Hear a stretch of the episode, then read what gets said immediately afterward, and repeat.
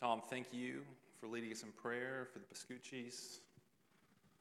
Um, I know a lot of people um, have been praying this week for them, and I'm just encouraged um, just about the body of Christ. Uh, God has designed his family in such a beautiful way uh, so that when difficult times come, uh, that we are a shelter and a strength to one another. I mean, primarily, it's because of Jesus that we don't fear death at all. But when things are difficult, uh, when, when there's tragedy, the people of God are here uh, for one another. And so I think that's a, that's a real testimony uh, about what's going on. I was with them at the ER when um, they discovered the news, and uh, just a devastating moment. But at the same time, um, Pastor Chad was there, Shannon was there, uh, their home group leader, Jeremy Corbett, who is an ER doctor, and his wife Cassie were there, and there was just a sense uh, that even in the midst of this situation, God had preordained things uh, to protect them and take care of them in the moment. So that was the overriding sense and the spirit uh, that I had when they were there. So continue to pray for them, uh, and if there's things that we can do, uh, Victor will shoot out messages for how we can support them. All right, we got the slides ready to go. Are they up there? Awesome. All right, so if you are a visitor, I want to welcome you tonight. We as a church are going through the book of Ephesians. And this could be a good thing that you, this is your first night because we have just spent six weeks on one sentence. We had six teachings on one sentence. I'm happy to announce tonight we're done with that sentence. God is merciful. Moving on. Over the last couple of weeks, though, we've been studying this amazing uh, uh, first sentence that intros Ephesians. And what we've been focusing on is the Trinity the Father, the Son, and the Holy Spirit, and how together in their individual capacities they are pouring out amazing spiritual blessings on us, the people of God. Were you overwhelmed with the, the, the blessings that God has for you over the last couple of weeks? It was awesome. Um, but immediately after this long sentence at the beginning, we see that Paul launches into a prayer. Uh, and it's a prayer for the Ephesians. Let me read it. Here it is. For this reason, because I have heard of your faith in the Lord Jesus and your love towards all the saints, I do not cease to give thanks for you, remembering you in my prayers that the God of our Lord Jesus Christ, the Father of glory, may give you the spirit of wisdom and of revelation in the knowledge of Him, having the eyes of your hearts enlightened, that you may know what is the hope to which He has called you, what are the riches of His glorious inheritance in the saints, and what is the immeasurable greatness of His power towards us who believe according to the great working, sorry, the working of his great might that he worked in Christ when he raised him from the dead and seated him at his right hand in the heavenly places, far above every rule and authority and power and dominion, and above every name that is named, not only in this age, but also in the one to come. And he put all things under his feet and gave him as head over all things to the church, which is his body, the fullness of him who fills all in all. This is the word of God. Let's pray. Lord Jesus, uh, we ask that you would come tonight, God, and you would open up your word to us, God. We want you to speak to our hearts tonight, God. We don't come tonight as people that um, are not in need, people that have everything together, but God, we confess that we are desperate for your word in our life tonight, God. Uh, we need you. And so we humbly ask God Come speak spiritual truth that gives us life tonight, God. In Jesus' name, amen. Amen. Okay, so this prayer is one of two prayers that we find in the book of Ephesians. And what I've done here is most of you are familiar. Uh, can it, who can read that? Uh, Thomas, would you read that for us? Most of you are familiar with the walk, stand, or the or somebody else. sit, walk, stand. I messed it up. Sit, walk, stand idea uh, that we've been going through, the three parts of Ephesians. This is the entire book of Ephesians up on the slide there. The yellow portion uh, is the sit, the green is the walk, and the blue is the stand. You're going you're going to see in red, those are the two prayers that we find in the book of Ephesians, okay? The other one is found in chapter 3, verses 14 through 21. Tonight, we're going to look at this first prayer. And I think it's worthwhile for you to ask yourself why would Paul include a prayer in a letter? Why would he do that? Well, I think one reason is that he wants the people at Ephesus, right? He's, he's writing to the church at Ephesus. He wants them to understand that he has, he's just not some academic guy off somewhere sharing some truth with them, but he loves them very dearly. And he is praying for them, and he wants God to bless them with spiritual blessings.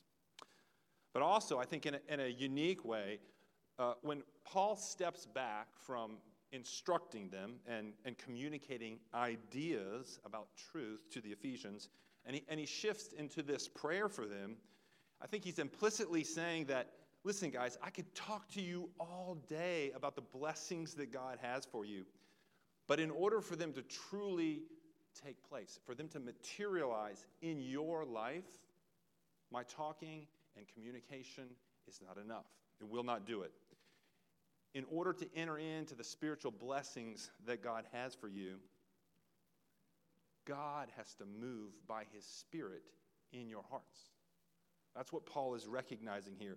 We cannot cause these blessings to happen uh, by some type of ascension to an idea. We cannot cause them to happen in our lives by being good or following a list of rules. There's one way that these blessings take place in our lives, and it is if God moves. It's if God moves. Paul can't make it happen in their lives.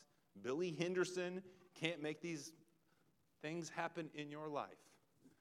There's one thing, and that is a move of the Spirit in our hearts. And so that's why Paul is praying, because that is all he can do. At this point, he has to give it over to God and say, God, would you cause these blessings to take place? And in fact, Paul is really giving us an example of what we are to do when we want to seek out the blessings of God. In that situation, when we want God to move in our lives, right? This might be the sitting piece, is we don't act. We cry out to God and say, God, would you move and do these things, right?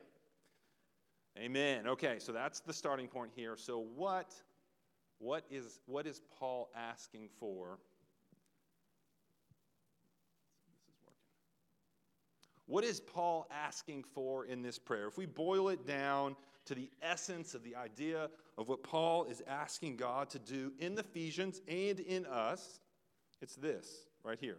You can read it. The Father of glory may give you the spirit of wisdom and revelation in the knowledge of Him. He wants God to give the Ephesians and us, as the lineage of the church, knowledge of Him. This is the heart of this prayer. This is the thing that Paul wants for the Ephesians more than anything else. He wants them to know God. He wants them to know God. Core principle alert. If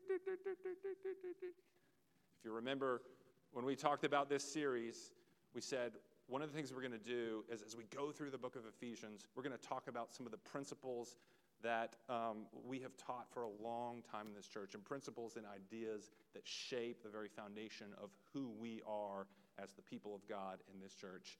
And knowing God is one of them. You see, this verse here, John 17, 3, says this And this is eternal life, that they know you, the only true God, and Jesus Christ, whom you have sent right? We believe that the key to life, the, the key to true life, to beautiful life, to good life, to eternal life is knowing God.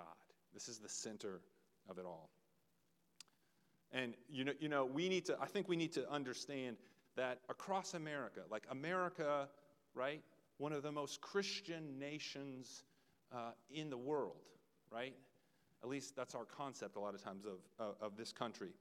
People are living in churches as Christians all across this nation without the understanding that following Christ is about having a personal relationship with their Father in heaven. In some way, it's been distorted uh, to this religion where we understand certain things about God, we understand certain rules uh, and, and, what it means to be a good person, uh, and we engage in a religious system, right? In some sense, I think our eyes have been blinded to the reality that the thing that God wants most, right? More than us being good people, more than us believing a certain set of things, what God wants for us, God the Father wants for us, is to come into a depth of personal relationship with Him. That is why He sent His Son to the cross to die and raise Him up from the dead so that we could know God, so that we could enter into a deep all consuming relationship, not just a casual engagement on the weekends, but a life changing, identity shaping relationship with God that shapes everything about who you are. I think it's also important to note here that we need to remember that Paul is writing to a group of believers, people that have already entered in to a relationship with God.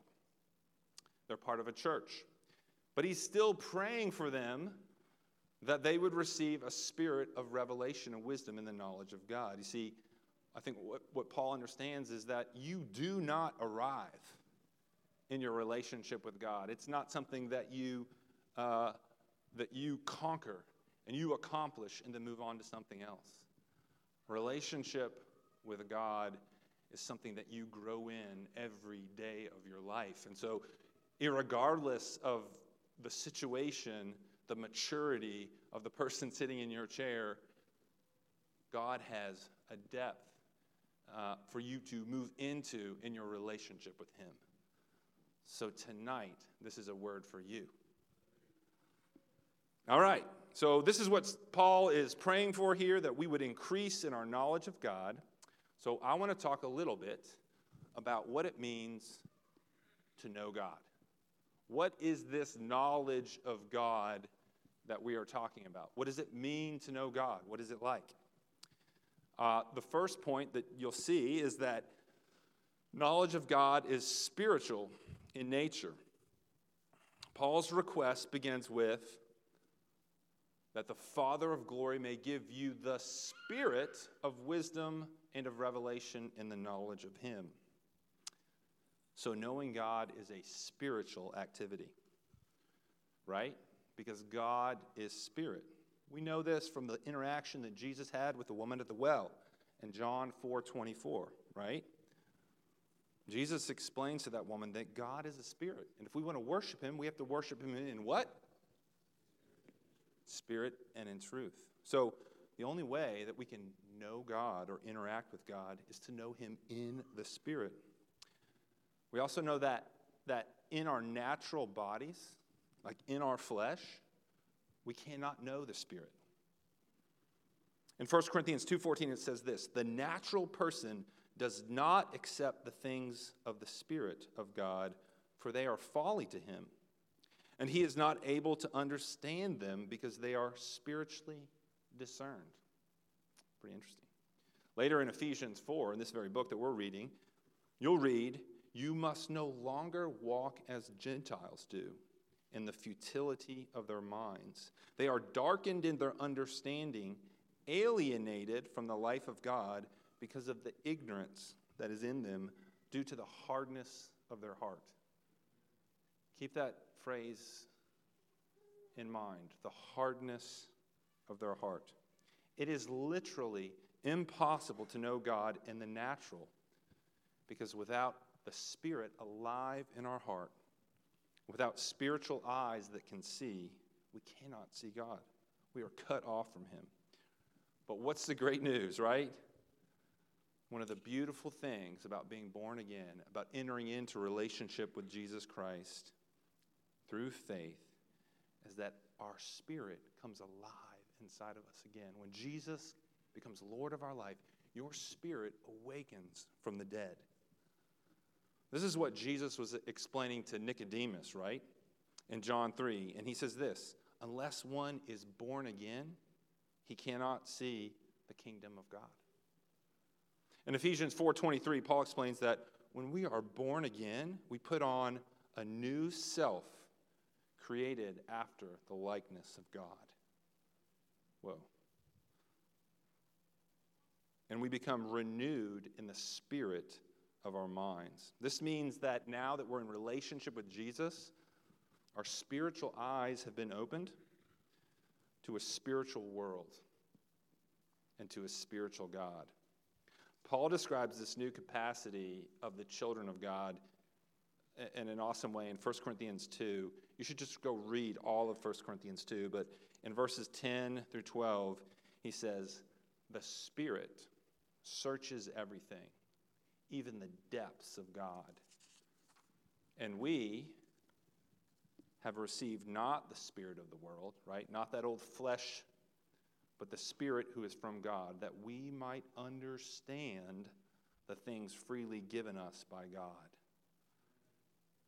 Now, with the Spirit of God alive in us, with access through the Holy Spirit, our realities are actually transformed from living in this earth of flesh and bone, and we enter into a spiritual world where we can connect, where we can conceive and interact with our spiritual Father.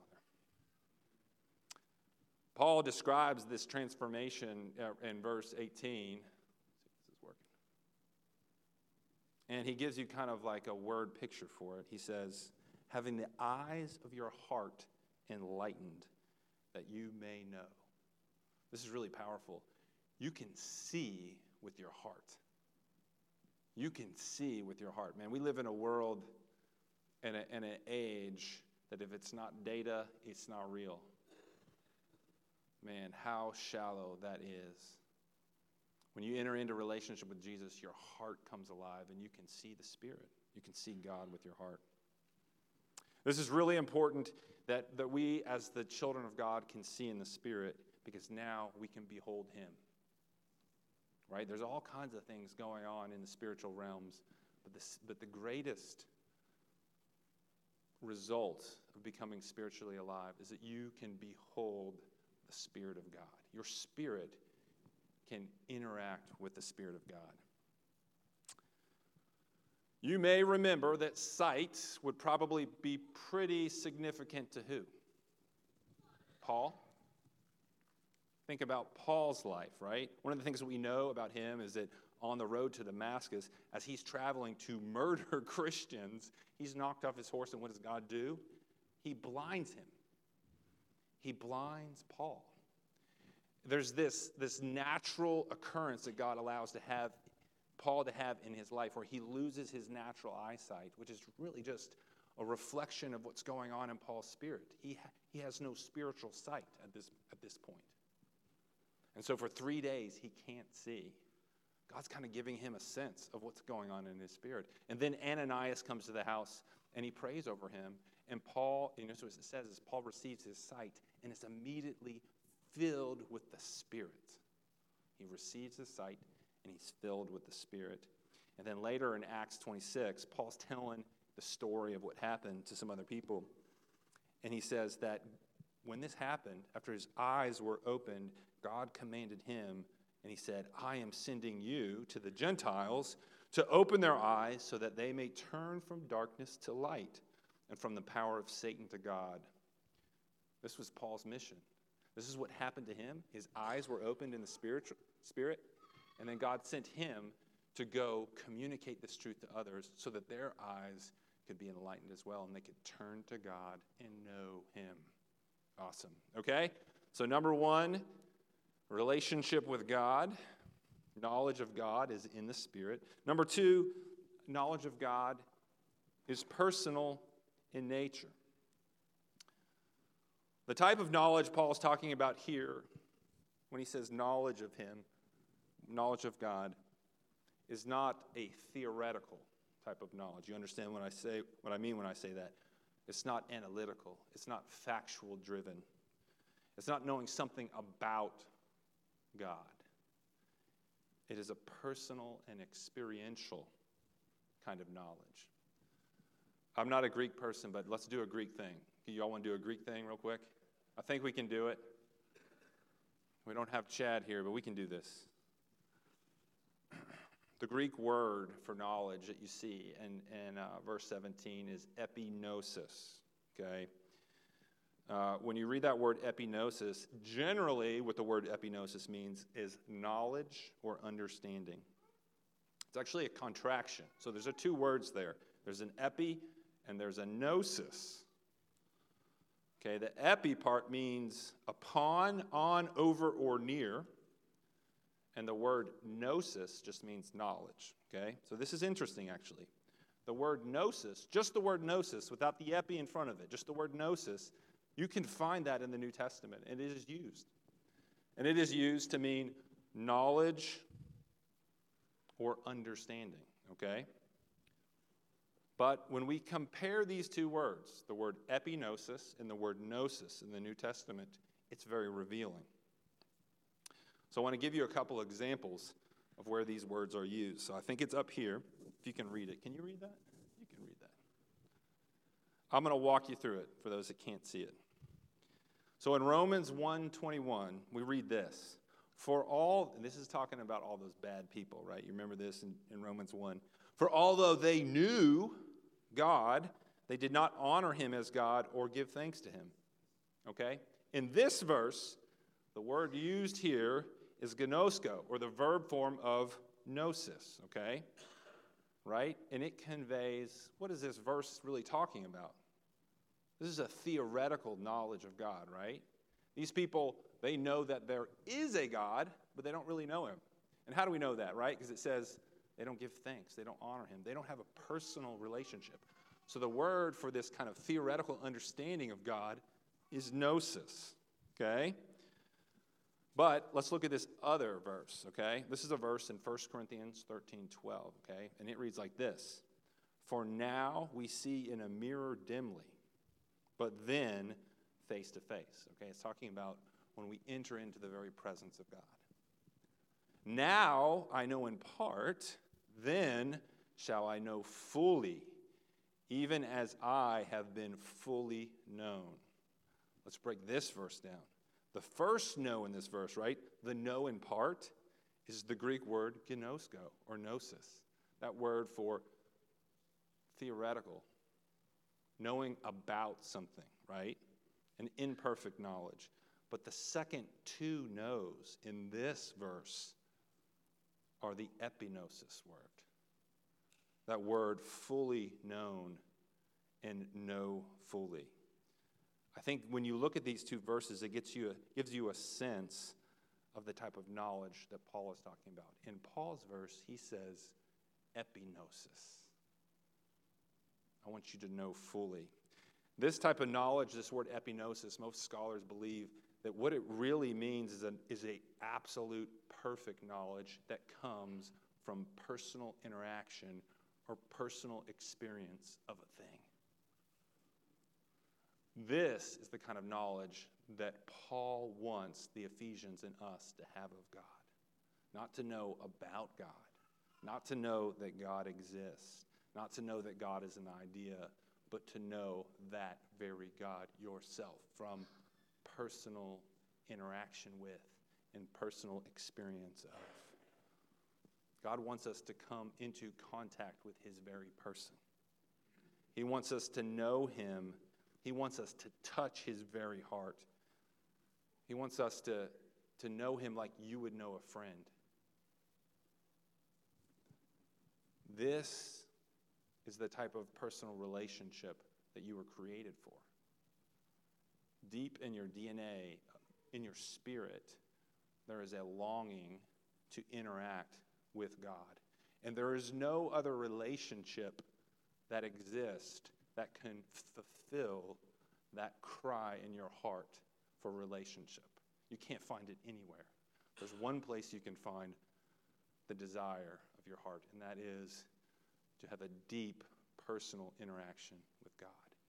And when you find that place, if there is anything in the world that can be called home, it is that experience of knowing God personally. Amen? Mm. This lines up with the Hebrew concept of knowledge as well. The Hebrew word for knowledge is yada. And it includes a lot of things. The scope of that word is very wide, including perceiving, learning, understanding, willing, performing, and experiencing. Possibly the greatest picture of experiencing God, the person that most kind of shows us a picture of what it is to know God has to be Moses, right? Remember the stories of Moses? Moses went up on a mountain and interacted with God so closely that his hair turned like golden silver. He encountered a bush that was on fire that included the very presence of God. He had to take his sandals off in the presence of God. He was that close to God, interacting with him. He watched as God created a channel through a sea for the people of God to walk through. Listen to this verse in Exodus 33 13. Now, therefore, this is Moses speaking to God. now, therefore, if I have found favor in your sight, please show me your ways that I may know you. This is what Moses wanted. He wanted to experience the ways of God in a deeply personal way so that he could know God. All right, I know that you're I know that there's some people out there right now that are like, yeah, but that was Moses. Moses is a distinct person. He's like a really significant person, and I am just me. This kind of personal, experiential relationship with God is for every single person, okay? It's for every single person. And, and I, want you to, I want you to hear this. One of my favorite verses in the Bible. In Revelations 3.20, it says this. Jesus says, Behold, I stand at the door and knock. If anyone hears my voice and opens the door, if you open the door, he says, I will come into him and I will eat with him and he with me. Can you think of anything more personal than sitting down for a meal with somebody. The image that, that Jesus is giving us of the type of interaction that he wants to have with us is not, you know, some text that can describe who Jesus is. It's this idea of a very the re- real presence of Jesus entering into you and having a meal with you. He wants to be that close with you to experience life with you that deeply. Okay? So, the knowledge that God, uh, of God, that Paul is praying for is this direct personal knowledge of God. He doesn't want us to know about God, He doesn't want us to know God through proxy, through Him or somebody else that has met God. He wants us to know God for ourselves. Hallelujah. Amen. That's the message. That's what, that's what Paul is praying for in this prayer. I have no idea where my slides are. I totally got. All right. Let's look at this also.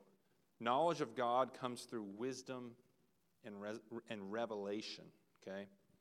You see that Paul asks that God will give us a spirit of wisdom and revelation. Okay? Two qualities that play a significant role in our ability to understand or know God are wisdom and revelation. Um, a, good, a decent definition of wisdom, this is like from a dictionary, is the effective application of knowledge and experience. Okay? I think most of us, wisdom's hard to define for me, anyways. I think most of us have an intuitive understanding of what wisdom is. I think we know that it's not just knowledge. It's not just being a smart person, like having a big brain, right?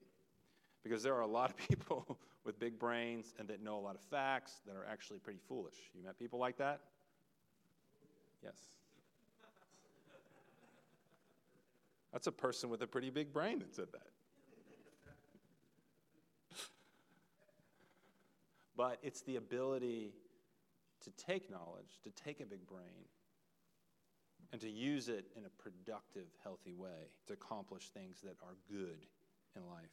We all know this verse, right? Wisdom is proven by her children, right?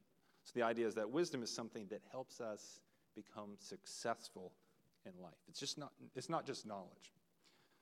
But wisdom in a very unique way is very important in coming to know God.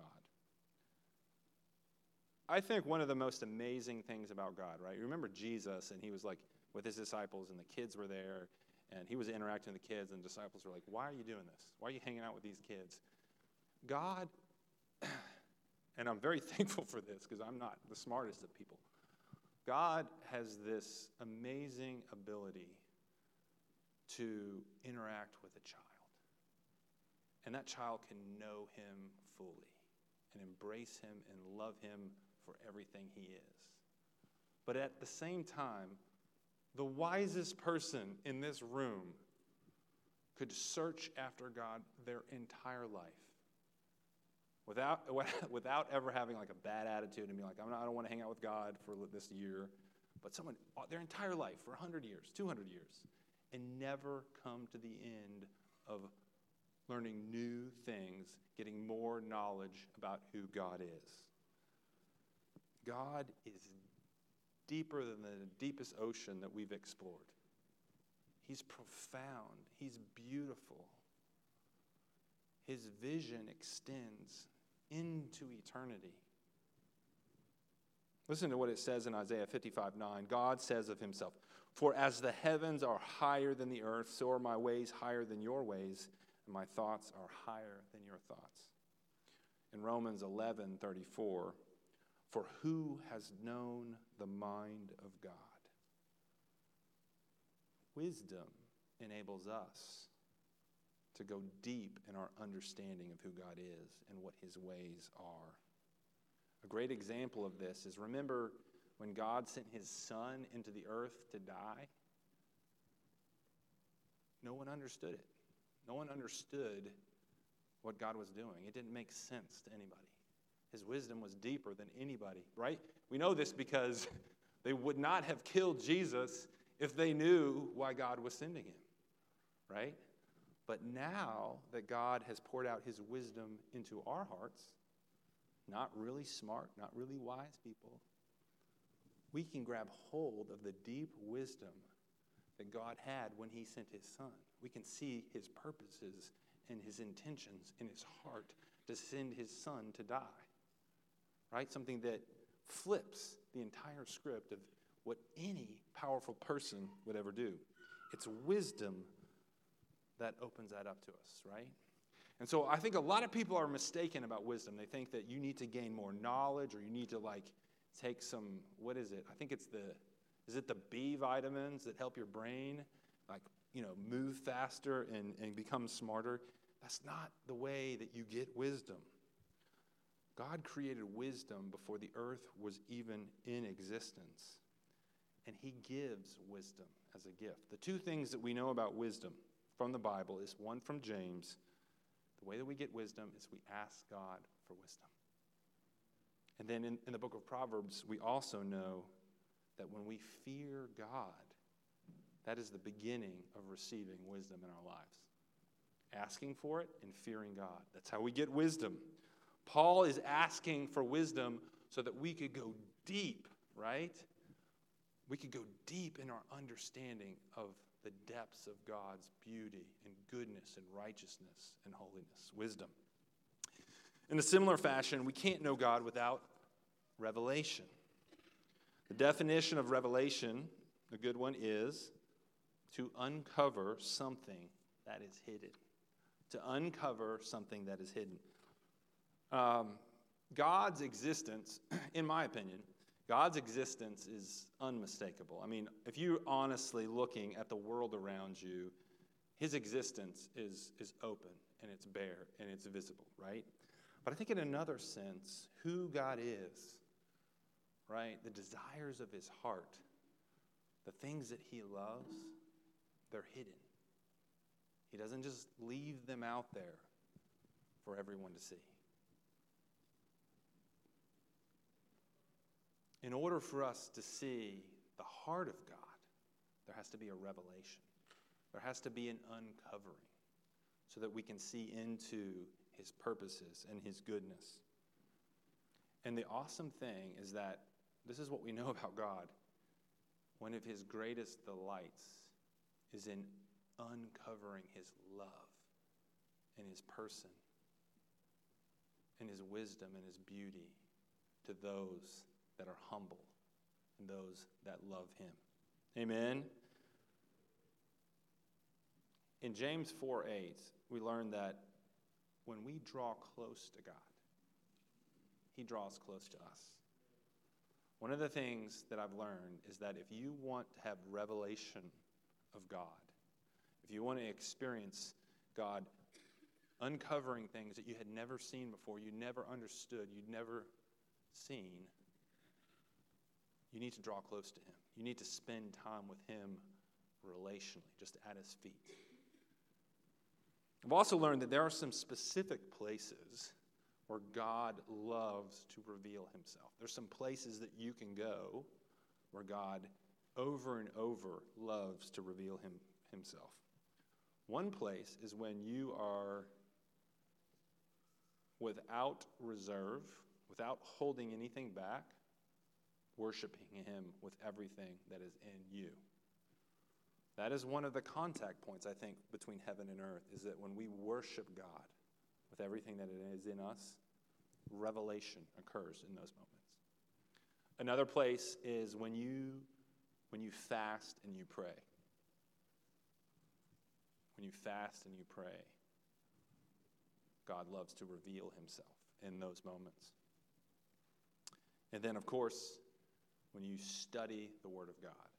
And right, again, I'm not talking about learning something about God when you worship, pray, or read the Bible. I'm talking about a spiritual, supernatural, personal revelation that God wants to cause, that, that, that brings you into a deeper understanding of who He is. But this is really important the nature of revelation. Revelation is not something that we can cause God or force God or cajole God into doing. Revelation is a free gift that He imparts to us. And so when we approach Him and we interact with Him, we're sitting at His feet, waiting on Him. It's all about His act of pulling away the curtain for us to see who He is. Amen? All right, so let's do this. Uh, I'm not real good with mystical things, but we're to, this is a little bit mysterious here. Um, I think what I just did was a, um, like a straightforward kind of interpretation of wisdom and revelation for you. I think they're accurate. I think that is the meaning. But I also think at the same time, Paul is communicating those things but I think there's a deeper spiritual meaning that he's communicating at the same time if you'll go there. So in 1 Corinthians 2:24 it tells us that Jesus is the wisdom of God. So in 1 Corinthians 2:24 it says Jesus is the wisdom of God. And then in John 1:18 it tells us that Jesus is the one who reveals God. Jesus is the revelation of God in the earth. And so I think also, in kind of a mysterious way that I can't really explain, Paul is saying that I want you to have both the revelation and the wisdom, which is Jesus. I think he's saying that he wants you to have Jesus. And that in having Jesus, you have knowledge of God. Amen. All right, so to summarize those things, uh, the type of knowledge that God or that Paul is asking for is spiritual in nature, it's personal, and it's full of wisdom and revelation. Okay? So this gives you an idea of what we're talking about, or what at least Paul is wanting for the Ephesians to have in their life. And this thing, right, is the most valuable thing you can possess in life. That is personal knowledge and relationship with the God, the creator of heaven and earth. We're not done yet, we're close. You might be thinking to yourself, this sounds really good.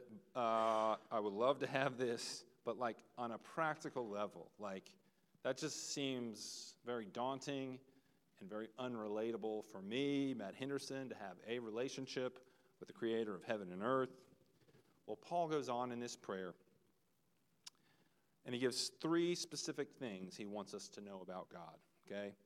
And I think these three things uh, can serve uh, as a practical guide to you of how to approach some practical ways to engage in relationship with God. So let's read them. Oh, man, shoot, they're not here. I'm going to read them to you. Yeah, I missed this one. These are the summaries of what they are, but let's read it, okay? It's that last part starting in 18. That you may know what is the hope to which he has called you, what are the riches of his glorious inheritance in the saints, and what is the immeasurable greatness of his power towards us who believe, according to the working of his great might, which he worked in Christ. Okay? So here they are the calling, the inheritance, and the power. Three things that God wants you to know about himself. But can I tell you, let's remember this though, right? Do we want to know about these things? Do you want to just know about the calling and know about the inheritance and know about the power of God? No. Your answer is no. You don't want to just know about them. You want to experience them. Okay? So when I say these things are a guide, I, I, I say these are things that God wants you to experience, knowledge that He wants you to experience in Him that draws you close to His heart. Okay? So let's look at each one of them. Knowing God in the calling. There is a calling on your life. Um, Abraham in the Old Testament is the archetypal kind of example of someone who was called by God. He was in Ur with his family. God called him out of Ur. He said, I want you to leave your family, and I want you to build a new family, and this will be a new nation called Israel. And I'll be with you every step of the way. Okay? He called Abraham to a new life, a new work, a new everything. Okay? You, just like Abraham, God has a call on your life. We know this. We know this to be true. Just like Abraham was called for a work, God wants to personally call you to a work. God is on a mission to see the kingdom of God built here and now in the earth. And He wants to give you a part to play in that mission. He has specifically gifted you with giftings that are relevant for this time right now, for things that need to be done. And God wants to communicate that to you and call you into that and then walk with you in that. This is one of the most powerful ways that you can get a revelation, an understanding of who God is when you interact with Him in the calling. I want to tell you a brief story about myself. Most of you know, just for visitors, my dad is the pastor here. I grew up here. I was the, the the like the first oldest kid in the church. Okay, so the things that I did, kind of like in the context of this community, were the first time they were being done. Okay, this is what happens. Uh, this is the kind of person you get when you try that. So careful if you. Um, anyways, when I was in high school, okay, so just for history, this church is at a long connection with the University of Kentucky. That's where we were born out of, is a Bible study on the University of Kentucky. Um, but by the time I was in high school, there was nobody in the church. There were zero people in the church that were going to the University of Kentucky when I was graduating. Okay? There were some people that didn't go to school there that hung out there. It's kind of weird. Uh, but nobody um, was there. Um, and I'm going to tell you, when I, I, you know, I had a decision to make when I was finishing high school. What am I going to do with my life? Where am I going to go to college? What am I going to pursue? And when I was in high school, I very clearly, God didn't speak to me, but I very clearly felt the call on my life to go and attend the University of Kentucky. And the calling was that God wanted me to go uh, and build the kingdom of God at the University of Kentucky. And I did it. And I was really foolish when I started, I'll tell you. I had some expectations. Hold on a second. My dad's texting right now. What is this? Oh. Hey, Ray. Um, but uh, I had some, I had some, some probably blown out of proportion expectations. But I had a sense that God was going to use me on that campus to see people who had never interacted with God come to know Him. Uh, and in the process of receiving that calling and, and obeying it and doing it, it wasn't always fun, but I came to know things about God. That was such a formational period of my life when I understood yes, God loves me. He knows who I am. He created me right now to go there and do this. We got to see people come to know God in powerful ways. I got to struggle with what it means to obey God when things aren't going well. When I was all alone on, at a university without any friends for the first couple of years, the depth of understanding of God that I grew in as it relates to the calling and obedience to that was profound. Okay? So that's what I think Paul is talking about here. He wants us to know God in the calling. Number two, knowing God in the inheritance. This can be, here, let's read it. What are the riches of his glorious inheritance in the saints? I think so. A lot of people, when you read this, you first think, okay, I got to know God in my inheritance. But that's not what he's talking about here. He's saying the riches of his inheritance in the saints. So let me unpack this for you. What, what, what Paul is really saying is he wants you to know God in an understanding of the riches of God's inheritance in the saints. And what he's really meaning here is that God's greatest treasure, his inheritance, the thing that he is going to enjoy forever, is the saints, is you and me, is the church. Especially in the context of this book, what Paul is talking about here is he, listen, listen, I want you to understand how crazy, mad in love God is in with his church. God loves his church. He sent Jesus into the earth to redeem his church so that his church could be his bride forever. This is what forever is going to be.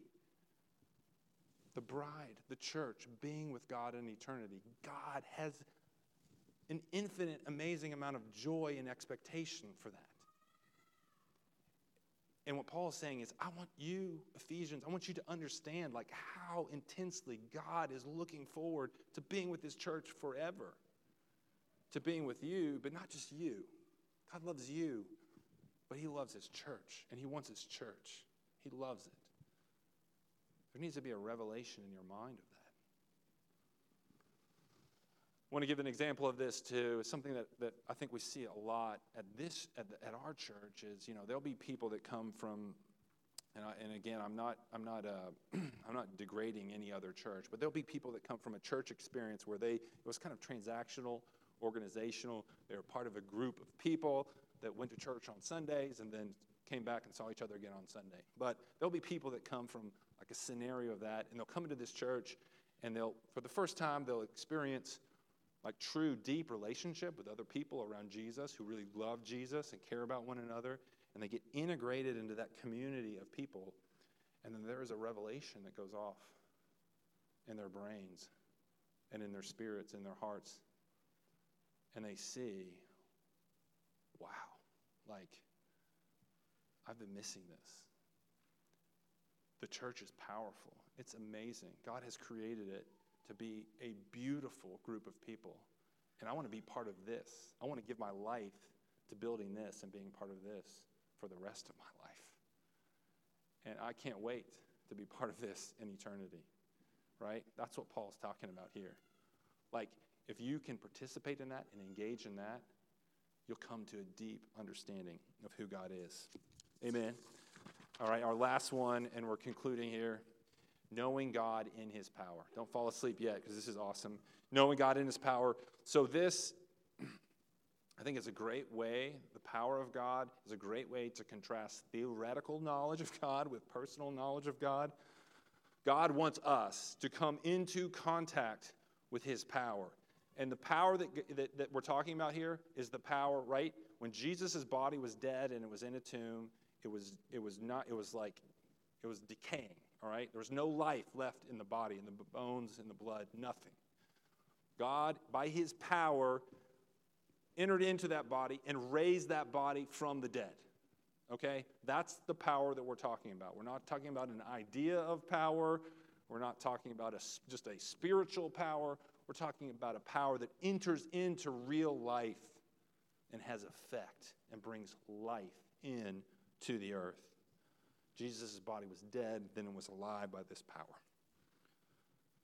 Philippians 3:10 says this, that I may know him, that is Jesus, and the power of his resurrection.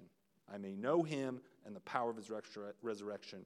2 Peter 1 3 says, His divine power has granted to us all things that pertain to life and godliness through the knowledge of him who called us to his own glory and excellence.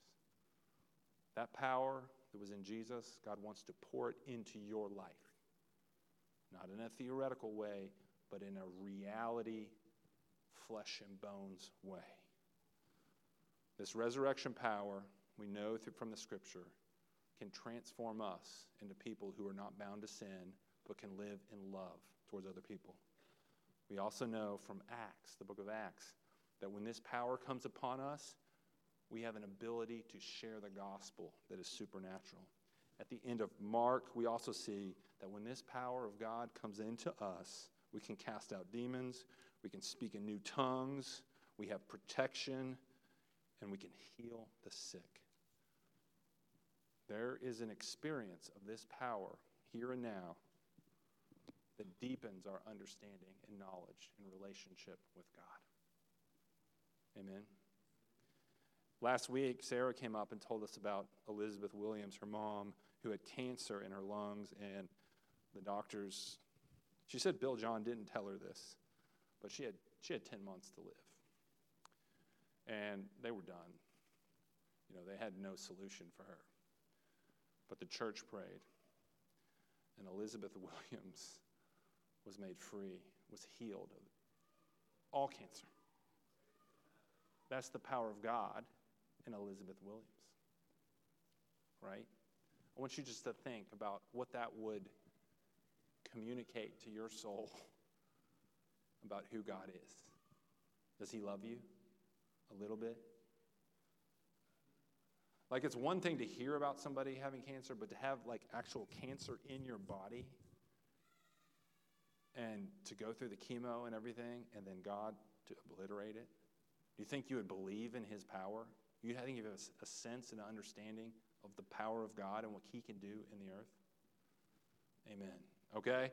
So, all right, that's awesome. This is what Paul's praying for. He wants us to have a personal, and Jake, you can come on up. This is what God wants for us. He wants us to have a knowledge that's not about Him, but a knowledge of Him uh, that is above that, that includes a personal, spiritual interaction with His person. And I know that many of you have had amazing experiences with God.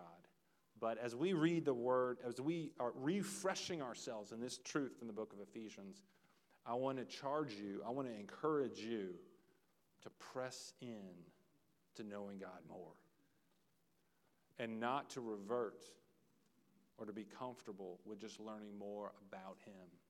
We need God to be here in person, in, in our midst that he would be glorified. Amen?